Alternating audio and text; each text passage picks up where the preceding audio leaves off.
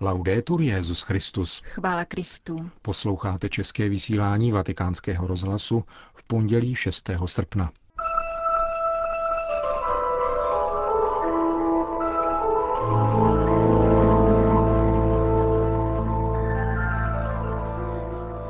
Dnešní svátek proměnění páně je 34. výročím smrti papeže Pavla VI.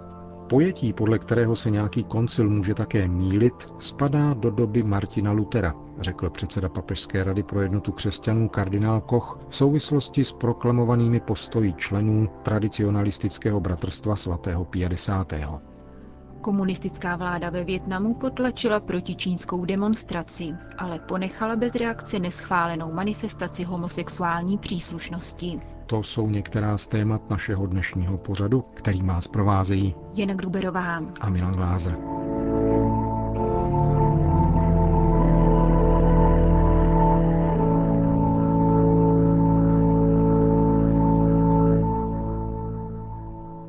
Zprávy vatikánského rozhlasu. Vatikán. Církev dnes slaví svátek proměnění páně. Svátek, který nás, řečeno slovy Benedikta XVI., vyzývá k hledání božího světla, abychom se vymanili z temnot života. Lidská existence je totiž putováním víry a jako taková se odehrává spíše v přítmí než v plném světle. A nechybějí ani chvíle temnoty a hluboké noci. Dokud pobýváme zde na zemi, náš vztah k Bohu je spíše charakterizován nasloucháním než viděním a sama kontemplace se uskutečňuje, abych tak řekl, za zavřenýma očima, díky vnitřnímu světlu, které v nás zažehlo Boží slovo. Stejně jako Petr bychom rádi zůstali nahoře a vychutnávali blaženost, která je na zemi. Avšak Ježíš nás vyzývá k jiné cestě, zdůrazňuje ve svých katechezích svatý otec. Toto je ústřední bod. Proměnění předjímá vzkříšení, které však předpokládá smrt. Ježíš ukazuje apoštolům svou slávu, aby měli sílu čelit pohoršení kříže a porozuměli tomu, že je třeba projít mnoha souženími a tak vejít do slávy Božího království. Proměnění je událost modlitby. Ježíš se ve své modlitbě noří v Boha a jeho tvář září jako slunce. Nevystupuje však z dějin a neprchá před posláním, pro které přišel na svět. Pokračuje Benedikt XVI. Pro křesťana tedy modlitba není útěkem před realitou a odpovědností z ní plynoucí. Je naopak důsledným přijetím této zodpovědnosti s důvěrou ve věrnou a nevyčerpatelnou lásku pánovu. Sama Pana Maria, ačkoliv byla mezi všemi lidskými tvory Bohu nejbližší, kráčela den po dní po cestě víry. Neustále rozjímala o slovech, jimiž se na ní Bůh obracel jak skrze písmo svaté, tak skrze události života jejího syna. Pokusme si naslouchat Kristu jako Maria, vyzývá svatý otec.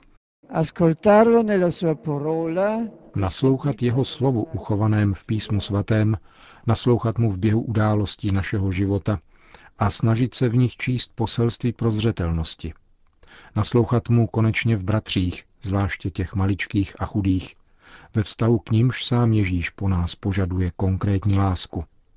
Naslouchat Kristu a poslechnout jeho hlas, to je hlavní cesta a také jediná, která vede k plné radosti a lásce. Připomíná Benedikt XVI. ve svých promluvách k evangelním pasážím svátku proměnění páně. Tento svátek je zároveň výročním dnem smrti papeže Jana Křtitele Montýnyho Pavla VI., který zemřel před 34 lety roku 1978. Vatikánský deník L'Osservatore Romano přináší ve svém nedělním vydání zprávu o nalezení tzv. afrického deníku, který si tento papež ještě jako kardinál psal během své návštěvy po Africe. Kardinál Montini navštívil Černý kontinent jako vůbec první evropský kardinál v roce 1962. V roce 1954 se krátce zastavil v Nigérii arcibiskup Los Angeles, kardinál James Francis McIntyre. Kardinál Montini jako milánský kardinál během své téměř měsíc trvající cesty navštívil několik zemí. Příležitostí k této cestě, která musela být soukromá, ale budila velký zájem svatého stolce, byla návštěva ambroziánské misie ve rohodéském městě Kariba, ustavené milánským arcibiskupem roku 1960 v odpověď na žádost milánských dělníků, kteří se tam podíleli na stavbě přehrady na řece Zambezi. Během návštěvy se kardinál Montini samozřejmě setkával také s místním obyvatelstvem, což na budoucího papeže hluboce zapůsobilo. Po svém návratu byl milánský kardinál přijat papežem Janem 23., kterému několik hodin referoval o svých zkušenostech z Černého kontinentu. Mimo jiné na něho zapůsobila, jak čteme ve zmíněném deníku, obrovská touha Afričanů po kultuře. Jak by bylo krásné, napsal kardinál Montini ve svém deníku, kdyby se podobně jako prvotní církve chopili dnešní místní církve závazku zvěstovat evangelium lidem, kteří o Ježíši Kristu ještě neslyšeli. O své dlouhé misijní cestě pak poznamenává, že v něm zanechala hluboké dojmy, nejenom pro svůj exotický a turistický ráz, ale právě pro pozoruhodnou a tajemnou podívanou na obrovský kontinent, který si začíná uvědomovat sám sebe a civilizaci a vykazuje dojemná a krásná znamení Božího království, kterému bylo zvěstováno, když v pozdní hodině Evangelia nalezlo své vyvolené. Řím. Pojetí, podle kterého se nějaký koncil může také mílit, spadá do doby Martina Lutera. Už jenom tento postřeh by měl tradicionalisty přivést k otázce, kam chtějí skutečně patřit. Tak reagoval kardinál Kurt Koch, předseda Papežské rady pro jednotu křesťanů, v rozhovoru pro agenturu APIC KIPA na otázku po možnosti plného církevního společenství s knižským bratrstvem svatého 50. jehož členové vyjadřují kritické postoje vůči druhému vatikánskému koncilu. Švýcarský kardinál se v rozhovoru dotknul tématu diferencovaného přijímání závaznosti koncilu ze strany těchto tradicionalistů. Druhý vatikánský koncil, řekl kardinál Koch, přijal čtyři konstituce, devět dekretů a tři deklarace. V čistě formálních kategoriích je možné mezi těmito druhy dokumentů rozlišovat. Potom však nastává problém také v souvislosti s Tridentským koncilem, který vydal jenom dekrety a žádnou konstituci. Nikoho by kvůli tomu zřejmě nenapadlo tvrdit, že Tridentský koncil má nižší stupeň závaznosti. Pokračuje kuriální kardinál s jasnou narážkou na argumentaci používanou v tradicionalistických kruzích. Je totiž jasné, že z hlediska čistě formálního je možné rozdíly hledat, ale skutečně z toho nelze vyvozovat, že existují různé stupně závaznosti koncilních dokumentů, uvedl kardinál Koch, který se při této příležitosti zmínil také o koncilním dekretu o ekumenismu, Unitatis Redintegratio, který se plně zakládá na dogmatické konstituci o církvi Lumen Gentium a připomněl také, že Pavel VI. důrazně trval při promulgaci zmíněného dekretu na jeho úzké interpretační souvislosti s dogmatickou konstitucí o církvi. Předseda Papežské rady pro jednotu křesťanů v rozhovoru pro švýcarskou agenturu zdůraznil, že ekumenismus není druhotné, nýbrž ústřední téma vatikánského koncilu, jak podtrhnul Jan Pavel II. a proto musí být také ústředním tématem církve. Kromě toho také koncilní deklarace o vztazích s nekřesťanským náboženstvím, zejména k judaismu, Nostra etate, má své základy v dogmatické konstituci o církvi. Kardinál Koch také oznámil, že papežská rada, které předsedá, připravuje k příležitosti pětistého výročí reformace společné prohlášení se Světovým luterským svazem.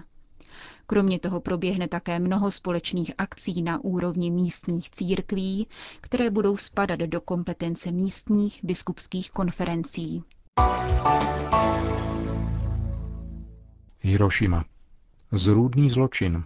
Tak nazval arcibiskup Čeláta při včerejším mši svaté v Hirošimské katedrále výbuch atomové bomby, když ve své homílii připomenul 67. výročí této smutné události. Právě na svátek proměnění páně 6. srpna 1945 americký bombardér s podivným názvem Enola Gay svrhnul první jadernou bombu v dějinách, Jejíž výbuch si vyžádal 250 tisíc lidských životů, včetně těch, kteří zemřeli později na nemoc z radioaktivního záření. Svou odvahou a pevným odhodláním, řekl japonským věřícím bývalý sekretář Papežské rady pro mezináboženský dialog, jste jakoby proměnili onu hluboce temnou stránku dějin lidstva a učinili z ní zářivý opěrný bod, ze kterého čerpáte důvěru a naději v budoucí svět. Pětní vzpomínky, která se každoročně koná v městském parku pokoje v Hirošimě, se letos účastnilo 50 tisíc lidí. Severní Korea. Záplavy, které v důsledku silných dešťů již od června sužují Severní Koreu, si zatím vyžádali 169 mrtvých. Tragická je bilance materiálních škod. Více než 200 tisíc lidí zůstalo bez přístřeší, 43 tisíc budov bylo zaplaveno, včetně téměř půl druhého tisíce škol, nemocnic a dalších veřejných zařízení. Dlouhotrvající deště zaplavily na 65 tisíc hektarů půdy a zničily úrodu, čímž je ohroženo již bez tak kritické potravinové zásobování v komunistické Severní Koreji. Světová organizace pro výživu oznámila, že podpoří postižené obyvatelstvo dodávkami kukuřice. Mise pozorovatelů Organizace spojených národů, která se vrátila ze sužované země, potvrdila minimální úrodu kukuřice, rýže i soji. Celkový obraz situace však bude k dispozici teprve v září. Hanoj. Větnamská vláda zatýkala mezi demonstranty dovolávající se náboženské svobody, zatímco účastníky prvního pochodu gejů a lesbiček konaného včera v Hanoji nechala bez povšimnutí. První manifestace homosexuálů v Ázii a navíc pod komunistickým režimem se účastnilo asi 100 osob a ačkoliv nebyla schválena, pořádkové síly proti ní nezakročily. Nutno ovšem říci, že větnamští zastánci oné podivné hrdosti na homosexuální orientaci se na veřejnosti vyvarovali o něch oplzlých projevů, jak jsou známy z evropských a amerických měst. Komunistická vláda však zjevně touží po inovaci, konstatovala agentura Asia News, referující o těchto událostech. Zatímco tyto snahy o přiblížení se kapitalismu tolerovala, zasáhla proti demonstrantům, kteří se postavili proti čínské hegemonii v jihovýchodní Asii a zatkla asi 50 aktivistů. Před několika dny v jiném větnamském městě Saigonu, čili Ho Chi Minh City, manifestovalo asi tři tisíce křesťanů a modlili se za 17 katolíků a jednoho protestanta, kteří jsou bezdůvodně vězněni od července loňského roku. Včerejší manifestace homosexuálních osob v Hanoji byla pozitivní reakcí na výrok větnamského ministra spravedlnosti, který oznámil chystané uzákonění homosexuálního partnerství v zemi, kterým tato komunistická země jako první azijská země patrně neslavně vstoupí do dějin. Francie. Francouzští biskupové vyzývají věřící svých diecézí k modlitbě za vládu země a za obranu rodiny. Zvláštní přímluvy s touto prozbou zazní 15. srpna o slavnosti na nebevzetí Pany Marie. Francouzská média tento krok označují za církevní reakci na pokusy o liberalizaci rodinného práva. Nová sociálně demokratická vláda totiž v červnu oznámila, že otevře cestu k legalizaci svazků párů stejného pohlaví a k možnosti adopce dětí homosexuálními páry. Modlitba za francouzský národ je nicméně již dlouhou dobu součástí liturgické slavnosti v den mariánského svátku. Do její letošní formulace je zahrnuta prozba za nově zvolené politiky, aby měli sílu následovat hlasu svého svědomí.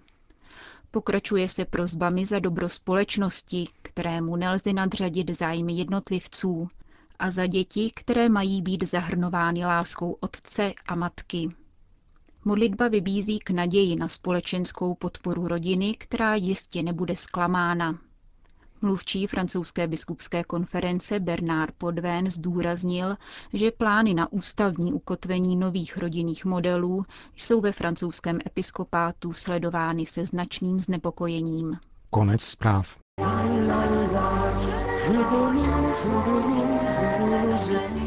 Končíme české vysílání vatikánského rozhlasu. Chvála Kristu. Laudetur Jezus Christus.